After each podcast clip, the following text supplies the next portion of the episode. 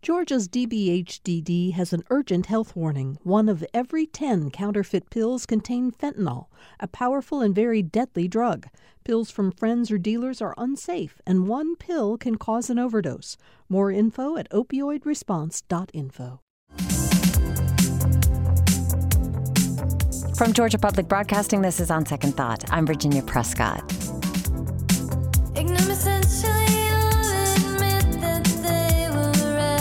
The song you're hearing is called Essentially. It debuted just a week ago from Japanese Breakfast. That's the name of Philadelphia based musician Michelle Zauner's solo project. And while she'll be hitting the stage at Shaky Knees this weekend to showcase her dreamy indie pop, that music is just one part of her pretty dazzling creative output. And Michelle Zauner is joining us now from Philly. Welcome. Hello, how are you? Very well. Very happy to talk with you. I knew a little bit about you from the indie punk band, I'd call it Little Big League. Now, this was before you embarked on Japanese Breakfast, your solo project. I understand you started by recording cassettes every day for a month. That's correct, yeah. For Japanese Breakfast, the beginnings were uh, in June of 2013, I wrote and recorded a song every day. So there's a cassette called June that has like 30 lo fi tracks. So, what were you doing in those songs that you couldn't or weren't doing with the band? I think that it was just a project about immediate gratification and first thought, best thought. Hmm. Um, hmm. And I was actually most surprised at the end of the project how much of it I really liked and how much of it turned into kind of this raw source material or demos for songs um, that I re recorded later on with much better production and arrangements. But I think that when you approach songs sort of unapologetically, that's a really forgiving process and it helps you have more creative output than kind of getting in your head and stuck. Uh, for me, art is sort of an archive of the time. Obviously, I have a vision and try to get as close to it as possible, but I think that there's something to be said for work that doesn't get all the way there and who's to say what is better. Hmm. You did get into the studio, however, and, and, and polish up and fill out that sound in 2016. The album is called Psychopomp. This was written after your mother died from cancer. Here's the chorus from a song on that album. It's called In Heaven.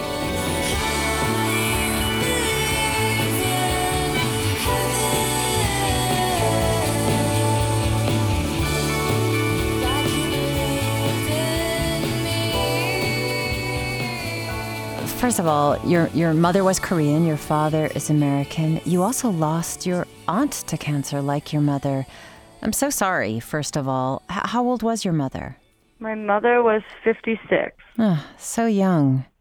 You know, I think that for me, that song in heaven was um, about being in this sort of divided place where the older generation uh, is still a lot more religious than a lot of my peers and a lot of people would tell me, you know, she's in a better place and she's in heaven, and that's just not really something that resonates with me or that I've ever believed in. And on the flip side, my generation is, you know, more rooted in progress and science, and those are things that aren't particularly comforting to turn to either. So for me, my grief was a very unique experience, and I had to kind of construct what you know helped me spiritually um, that wasn't really grounded in things that I think existed.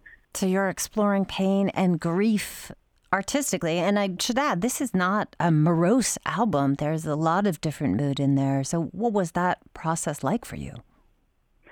I think that that is something that Japanese breakfast has kind of made um, into its own sound. Um, I personally think that you know composition and arrangement and production are very different stages of music. So if you compose a song that's rather sad or has really dark lyrical content, and maybe it starts out as a slower, darker sounding song. Um, by the time it goes through arrangements and you know you add different types of instrumentation and then it goes through production it has all the potential to turn into something that sounds uplifting. Mm-hmm. um, and i think that that's something that's really beautiful. I personally really love pop music. I love bands like motown bands and you know i love fleetwood mac. And and for me those are you know, a lot of those songs are these like really upbeat, catchy numbers that have kind of these darker sentiments. And I like that duality of having music that sounds really happy and accessible and upbeat, and then when you revisit it, you realize that it has this sort of darker seriousness in the lyrical content, and it's like ex- discovering another song. Mm. So I think that's always what I've been drawn to personally in my own work. What is it like, uh, you know, to tour and perform those songs over and over again, knowing where you were when you wrote it and and where you are now? I think that there are days when it's harder, and there's days where you know I do it so often that you really kind of enter into this different mental place. You know, there's so much going on, and you know the songs are really fun to play as a musician, and you know there's drums and synths, and uh, there's just so much going on that it's hard to not. It's hard to be so connected to every single word in the sense of like you know wow this is a song about my my mother passing away in a really dark period in my life. Of course there are lines in the songs or moments in in the songs where i have that kind of moment but you know it, it there there is a kind of duality of being a performer and and entering into this different mental space i think that makes it a bit easier I'm speaking with Michelle Zauner. She performs and records as Japanese Breakfast, and she is going to be one of the bands performing at Shaky Knees this weekend. Last autumn, The New Yorker published an essay of yours. It's called Crying in H Mart. First of all, what is H Mart? H Mart is a Korean grocery store, and they have a lot of Asian groceries. It's a grocery, it's a supermarket chain uh, that specializes in Korean and and other Asian groceries. But yeah, I mean Atlanta. I don't even know if Atlanta has an H Mart because they have like such a great. Um, they have so many great farmers markets there. Yes, uh, and we have a huge uh, Asian American community. Yeah. Um, I don't even know if you need that chain. we do indeed have an H Mart. uh, great. Yeah, I mean, Just... I, I had such a wonderful time going to what is it the the, the Buford Highway. Buford Highway. Yeah, mm-hmm. every time I go to Atlanta, I go there. But this is a place where you go and and experience grief in a way that you maybe haven't been able to reach in other parts of your life. Here's a little excerpt. I wonder how many people at H Mart miss their families, how many are thinking of them as they bring their trays back from the different stalls, whether they're eating to feel connected, to celebrate these people through food, which ones weren't able to fly back home this year or for the past 10 years, which ones are like me, missing the people who are gone from their lives forever. Ugh, that's a gut punch. I can only hear someone else read it out loud. Actually, well, I was thinking, should she read it? Oh no, I think it, that's that's much nicer when you read. it. well, this is from a full memoir that you're working on, which is going to be released by Knopf, connecting to your culture, to your mother. Is reckoning grief and memory different for you in music and in writing?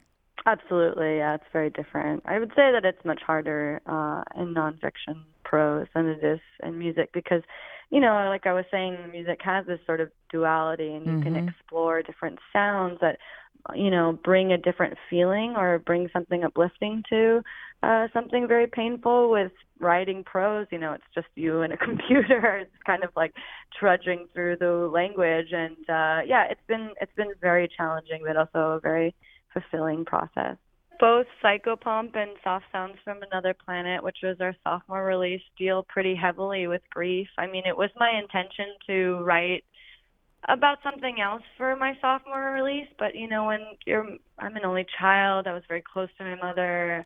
Those those albums came out one year after another. It was it felt like it would be a lie if I didn't continue writing about grief. Mm. And I think now that we're thinking about you know, now that I'm thinking about writing a third album, I really would like to move on from that topic and explore different parts of my life and different parts of human existence in general. Um, but I think that writing this book um, is a real closing of that chapter. You know, even though I wrote two albums about grief, I think in order to really go into so, you know, it was caretaking and cancer and chemotherapy and you know, all of that, I feel like there's so much more of a story to tell, and that's why I think that I really have to write this book before moving on to a third album. So uh, I think that was a big part of it. Well, I can't resist playing something from Soft Sounds from Another Planet. This is Diving Woman.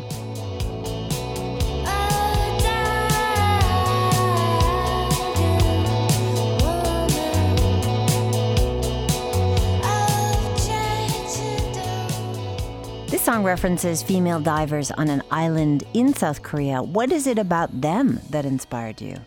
So I went. Um, I revisited uh, South Korea in, I believe, 2014, shortly after my mother passed away. Um, as just a part of a healing trip, I guess. I, I visited Seoul and I visited Busan and I learned about these divers in Jeju.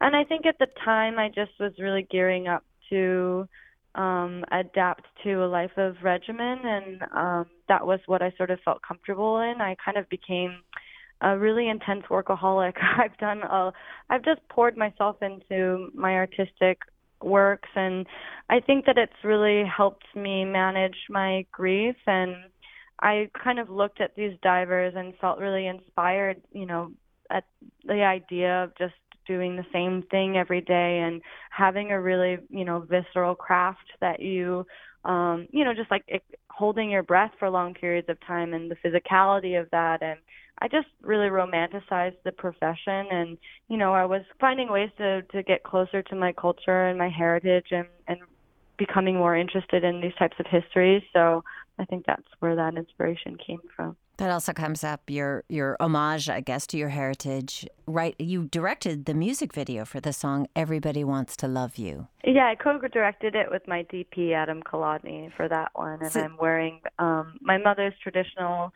hanbok, which is a the traditional Korean dress. So, and but you're drinking and dancing and riding a motorcycle. Uh, what's yeah? I think I was kind of poking fun at the image of you know the stereotypical docile Asian woman and just the sort of like stereotypes and expectations that are put on me as an Asian American indie rock musician and what my life actually contains. And there's more. You also work in video games. In tw- yeah. Somebody did ask me, like, how does she do all this?